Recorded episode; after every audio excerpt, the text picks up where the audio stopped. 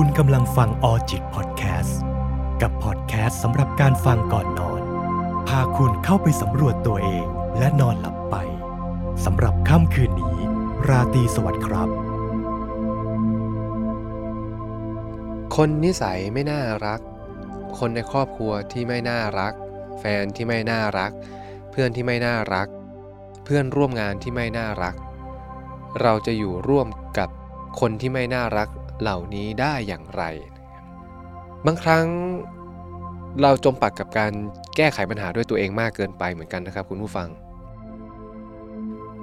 บางทีคนที่มันไม่น่ารักกับคนที่ท็อกซิกก็ดูคล้ายๆ กันแต่แตกต่างกันนะครับอยากจะพูดตรงนี้ให้ชัดก่อนเพราะไม่อย่างนั้น คุณจะเอาทักษะของการที่อยู่กับคนไม่น่ารักไปใช้กับคนที่เป็นมลพิษแทน และบางครั้งก็ไม่จำเป็นเลยที่คุณจะต้องแบบ ปรับตัวเองเข้าหาเขาเสมอบางครั้งการปรับตัวมันคือการบอกว่าอีกฝ่ายเนี่ยไม่ดีอย่างไรเพื่อให้เขาปรับตัวด้วย เพราะมันเป็นเรื่องที่แบบปรับจูนเข้าหากันคนเดียวไม่ได้ แต่เดี๋ยวรายละเอียดตรงนี้เราจะมาต่อยอดกันอีกทีหนึ่งหลังจากที่เราคุยกันก่อนว่า คนที่มันเป็นมลพิษหรือ toxic people เนี่ยกับคนที่มันไม่น่ารักมันต่างกันยังไง คนที่ไม่น่ารักบางครั้งก็ toxic บางครั้งก็ไม่ toxic นะครับ แต่โดยรวมคนที่ไม่น่ารักอาจจะหมายถึงคนที่ไม่ได้ปฏิบัติตัวดีกับเรา แต่เขาก็ไม่ได้ปฏิบัติตัวที่จะทำร้ายเรา เขาก็เป็นเขาของเขาแบบนั้นนะครับแต่แค่สิ่งที่เขาเป็นมันไม่ได้ดีต่อเรา และมันก็ไม่ได้ทำร้ายเราด้วย มันค่อนข้างกลางๆ แต่เราอาจจะไม่ชอบ หรืออาจจะไม่ได้รู้ว่าจะต้องอยู่กับเขาอย่างไร ส่วนคนที่เป็น toxic เนี่ยหรือคนที่เป็นมลพิษนั้น มันคือคนที่จงใจสร้างแต่บรรยากาศแย่ๆ จงใจสร้างแต่ความรู้สึกแย่ๆให้กับเรา หรือเขาอาจจะไม่ได้จงใจ แต่ตัวตนของเขาสร้างความเป็นมลพิษให้กับบรรยากาศรอบข้าง นั่นก็คือบุคคลที่เป็น toxic ครับ เพราะฉะนั้นเรื่องที่เราคุยกันในวันนี้กับลักษณะของความไม่น่ารัก มันไม่สามารถเอาไปใช้กับคนที่ toxic ได้นะครับ อยากจะเคลียร์ตรงนี้ให้เข้าใจชัดเจนก่อน ทีนี้เราคุยกันชัดแล้วว่าคนไม่น่ารัก คือคนที่เขาเป็นตัวของเขาแบบนั้น แล้วมันไม่ค่อยได้สร้างบรรยากาศเชิงบวกเท่าไหร่นักแต่มันก็ไม่ได้ทำให้บรรยากาศมันดูแย่หรือสร้างบาดแผลกับใคร แต่บางครั้งมันอาจจะตึงๆอึดอัด แล้วก็ไม่รู้ว่าจะสื่อสารกันอย่างไร มีครอบครัวหลายครอบครัวครับที่เป็นครอบครัวที่ดีตามสมควร แต่ว่าขาดวิธีการปฏิสัมพันธ์ที่ดี ตัวคุณพ่อคุณแม่เองก็ไม่รู้ว่าการปฏิสัมพันธ์ที่ดีคืออะไรเงี้ยครับอืมเพราะเขาก็อาจจะไม่เคยได้รับมาก่อน หรืออาจจะไม่รู้ว่าดีในยุคนี้นั้นเป็นอย่างไร เขาก็ดีได้เท่าที่เขาดีครับดีตามที่เขาดีแล้วเขาก็ดีที่สุดตามที่เขาเป็นเนี่ยครับหรือเราอาจจะมีแฟนที่รักเรามากๆ แต่ว่าไม่รู้ว่าจะต้องสื่อสารกับเรายังไง จะต้องทำตัวกับเรายังไงอย่างเงี้ยครับมมองไม่เห็นถึงความสำคัญในรายละเอียดเล็ก ๆ น้อยๆ หรือเราอาจจะมีเพื่อนที่เป็นเพื่อนที่ดีต่อกันมาก แต่ว่า เป็นเพื่อนที่แบบเอาใจใส่กันไม่เป็นแต่รักกันจริงดูแลกันได้ หรือต้องมีเพื่อนร่วมงานที่หวังดีและปรารถนาดีกับเรา แต่ว่าเพื่อนร่วมงานคนนี้วางตัวไม่ค่อยเป็น เพราะด้วยอาจอาจจะด้วยลักษณะบุคลิกทาทางอะไรบางอย่างทำให้เขาไม่สามารถแบบปรับตัวให้เข้ากับคนรอบข้างได้ แต่เขาคือเพื่อนที่ดีสำหรับเราเงี้ยครับเพราะฉะนั้นการอยู่ร่วมกับกลุ่มคนลักษณะนี้อย่างเงี้ยครับ ถ้าคุณมีโอกาสข้อนี้ย้ำไว้ก่อน ถ้าคุณมีโอกาสคุณอาจจะลองทำความเข้าใจเขาดูว่าทำไมเขาถึงเป็นแบบนี้ ทำไมเขามีวิธีการสื่อสารแบบนี้ บางคนอาจจะสื่อสารไม่เป็น บางคนอาจจะไม่รู้ว่าต้องทำอย่างไร บางคนอาจจะไม่เห็นถึงความสำคัญในการกระทำเล็กๆ น้อยๆต่าง ๆ ถ้าเขาไม่รู้แล้วคุณจะไปเปลี่ยนเขาอันนี้ก็คงแล้วแต่ข้อตกลงนะครับ ว่าคุณกับเขาจะตกลงกันอย่างไร แต่ถ้าเกิดเขาไม่รู้ก็ไม่ใช่เรื่องผิด คุณอาจจะทำได้เขาทำไม่ได้ก็แชร์กันครับ แบ่งปันประสบการณ์ แบ่งปันทักษะมนุษยสัมพันธ์ร่วมกัน บอกเขาว่าอันนี้มันดีอย่างไร อันนี้มันช่วยได้อย่างไร อยากลองเปลี่ยนไหม ถามเขาในเชิงโอกาสมากกว่าไปบังคับเขาอยากลองที่จะพัฒนาเพิ่มตรงนี้ไหมเราว่าทำแล้วมันน่ารักดีนะ อยู่ร่วมกันเนี่ย ถ้าทำอันนี้ได้มันจะดีขึ้น แต่เราก็ไม่ได้บังคับให้เธอเปลี่ยนนะเออเราแนะนำเฉยๆ ถ้าเธอชอบก็ทำมันจะเป็นนัยยะการสื่อสารประมาณนี้ครับ คุณผู้ฟัง อย่างที่ผมบอกครับการปรับตัวมันไม่ใช่เรื่องการเปลี่ยนตัวเองเข้าหาคนอื่น แต่มันเป็นการสะท้อนบุคคลในความสัมพันธ์ด้วยครับว่า คุณไม่ดีตรงไหน คุณไม่น่ารักตรงไหน คุณแย่ตรงไหนแล้วก็เปลี่ยน มันจะต้องปรับร่วมกัน เพราะฉะนั้นอันดับแรกถ้าคุณมีโอกาสเข้าใจเขาคุณเลือกได้ว่าคุณอยากจะเปลี่ยนเขาหรือไม่เปลี่ยน แต่เปลี่ยนในที่นี้ไม่ใช่เป็นการบังคับหรือไม่บังคับ แต่เป็นการแนะข้อเสนอบางอย่าง เพื่อให้เขาเลือกว่าเขาอยากเปลี่ยนไหมเพราะใจคุณนะอยากให้เขาเปลี่ยนแน่นอน แต่คุณไม่บังคับเขา แล้วคุณก็นำเสนอบางสิ่งบางอย่าง แล้วก็เคารพการตัดสินใจของเขาด้วยนะ ไม่ว่าเขาจะเปลี่ยนหรือไม่เปลี่ยนคุณก็ต้องเคารพ เพราะบางครั้งเขาอาจจะไม่เปลี่ยนเพราะเขาพึงพอใจอยู่แล้ว หรือเขาอาจจะเปลี่ยนและเปลี่ยนไปในทิศทางอื่นที่ไม่ได้ตรงกับที่คุณแนะนำหรืออาจจะตรงบ้าง แล้วก็เป็นบางส่วนที่ไม่ตรงอย่างเงี้ยครับ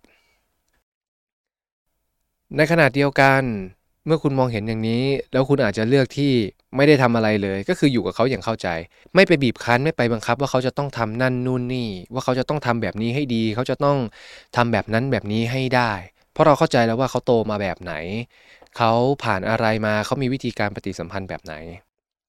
หรือมันมีอีกกรณีหนึ่งด้วยนะครับ เป็นคนที่แบบสื่อสารไม่ไม่น่ารักเท่าไหร่ ในเรื่องของความสัมพันธ์เนี่ยการสื่อสารเป็นสิ่งสำคัญมาก ถ้าคุณมีการสื่อสารที่ไม่ตรงไปตรงมาไม่ชัดเจนเนี่ยครับอาจจะสร้างปัญหาในความสัมพันธ์ได้ ยกตัวอย่างเช่น มีแฟนที่ไม่น่ารัก เวลาถามว่าอยากกินอะไรอย่างเงี้ยชอบตอบอะไรก็ได้อะไรก็ได้ แต่จริงๆแล้วมันไม่ใช่อะไรก็ได้นะ เขาอาจจะแค่กลัวว่าถ้ากินในแบบที่เขาต้องการแล้วแฟนไม่เห็นด้วยเนี่ยมันจะมีปัญหาเขาก็เลยตอบอะไรก็ได้ตลอด แต่เขาไม่ได้บอกกับแฟนให้รู้แล้วแฟนเองก็ไม่รู้ก็เลยเป็นอะไรก็ได้ คนเป็นแฟนก็แบบเอ้า อะไรก็ได้มันมีที่ไหนเล่าแล้วจะไปหาจากไหนอะไรก็ได้ตอบมาสิเพราะนี่ก็อยากจะตามใจแฟน มันก็เป็นการสื่อสารที่ไม่สอดคล้องกันเป็นการพูดคุยกันคนละความหมาย ต่างคนต่างอ้อมต่างคนต่างไม่บอกแล้วสุดท้ายก็จะทะเลาะแล้วก็มีปัญหากันครับ หรือบางครั้งพ่อแม่ที่อยากจะทำดีกับลูกมากๆ อยากจะให้ลูกได้กินข้าวอร่อยอร่อยก่อนออกจากบ้าน แต่ก็ไม่กล้าถามเพราะอาย ก็เลยนึกขึ้นได้ว่าลูกชอบอะไรก็ทำหมด แต่บางทีคนเป็นลูกก็อยากจะเปลี่ยนเมนู จากทำข้าวไก่กระเทียมให้กินทุกเช้า วันนี้ลูกอาจจะเปลี่ยน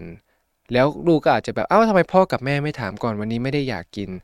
แต่ลูกอาจจะพูดด้วยท่าทีเฉยๆแต่พอเขาบอกไม่อยากกินคนเป็นพ่อเป็นแม่ที่ทำให้ก็อาจจะรู้สึกว่าถูกปฏิเสธแล้วก็เฟลอย่างเงี้ยครับถ้าคุณจับสไตล์พ่อแม่ตัวเองได้คุณอาจจะบอกเขาว่าเออพ่อกับแม่อยากทำอะไรบอกนะ อยากทำอะไรให้กินบอกอ่าถ้าอยากรู้ว่าผมอยากกินอะไร อยากรู้ว่าหนูอยากกินอะไรถามหนูได้เลย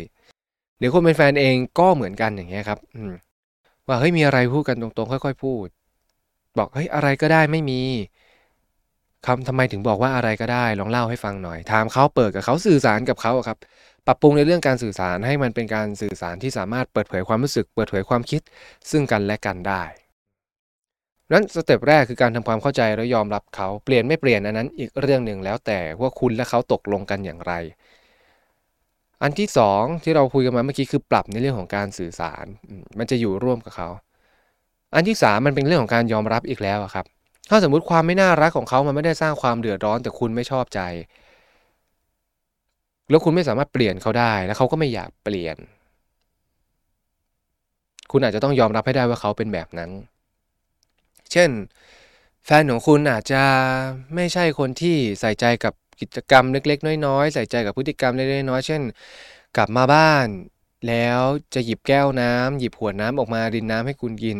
เขาอาจจะกลับมาแล้วก็ทำอะไรของเขาไม่ได้มีการดูแลเอาใจใส่เล็กๆน้อยๆหรือเขาอาจจะเลือกลิปสติกให้คุณไม่ได้ ไม่อาจจะเลือกเสื้อบอลให้คุณได้ ไม่อาจจะไปเดินเที่ยวห้างนานๆด้วยกันได้ ไม่ enjoy กับการเที่ยวห้าง เขาอาจจะไม่น่ารักสำหรับคุณอย่างเงี้ยครับ อืม แต่ถ้ามันไม่ได้เสียหาย คุณจะเปิดใจยอมรับเขาได้ไหม เพียงเพราะเขาไม่ได้เป็นคนในแบบที่คุณถูกใจและคุณต้องการเขาเลยเป็นคนไม่น่ารักในความรู้สึกและสายตาของคุณ แต่เขาก็ไม่ได้เลวร้ายแล้วก็ไม่ได้ทำร้ายคุณ ที่พูดมาทั้งหมดในพาร์ทอื่นๆเนี่ยเขายังทำได้ดีอยู่นะเขายังคงเป็นคนรักที่ดี ซื่อสัตย์จริงใจและดูแลคุณดี เขายังคงเป็นพ่อแม่ที่รักคุณในแบบที่เขารัก ไม่ทำร้ายคุณทำดีที่สุดเท่าที่เขาทำให้คุณได้ เขายังเป็นเพื่อนที่ดีต่อคุณไม่ทรยศไม่หักหลัง แต่อาจจะเอาใจใส่กันน้อยหน่อย ไม่ค่อยนัดไปกินข้าว ไม่ค่อยไปแฮงเอาท์ไม่ค่อยทำกิจกรรมร่วมกัน แต่ก็ยังเป็นเพื่อนที่ดีต่อกัน เขาอาจจะเป็นเพื่อนร่วมงานที่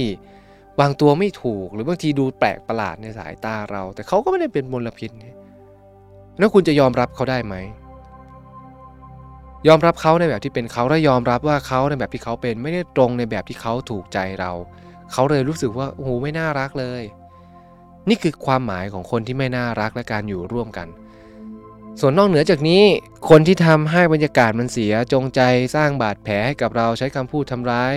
ติฉินนินทาเราหรือต่อว่าเรา เราไม่เรียกคนแบบนี้ว่าไม่น่ารักนะครับ นี่คือ toxic people บุคคลที่เป็นมลพิษ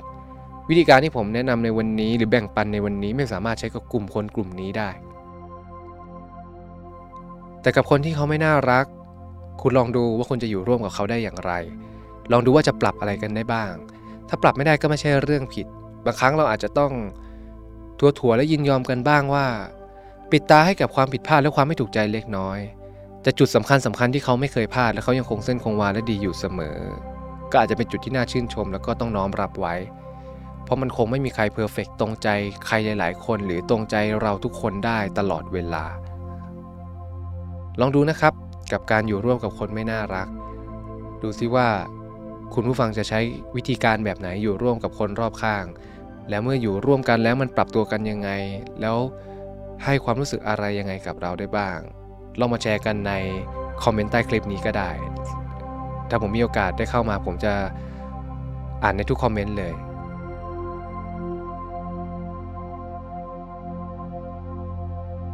ออจิตพอดแคสต์ ดาวน์โหลดได้แล้ววันนี้ทั้ง iOS และ Android สำหรับค่ำคืนนี้ ราตรีสวัสดิ์ครับ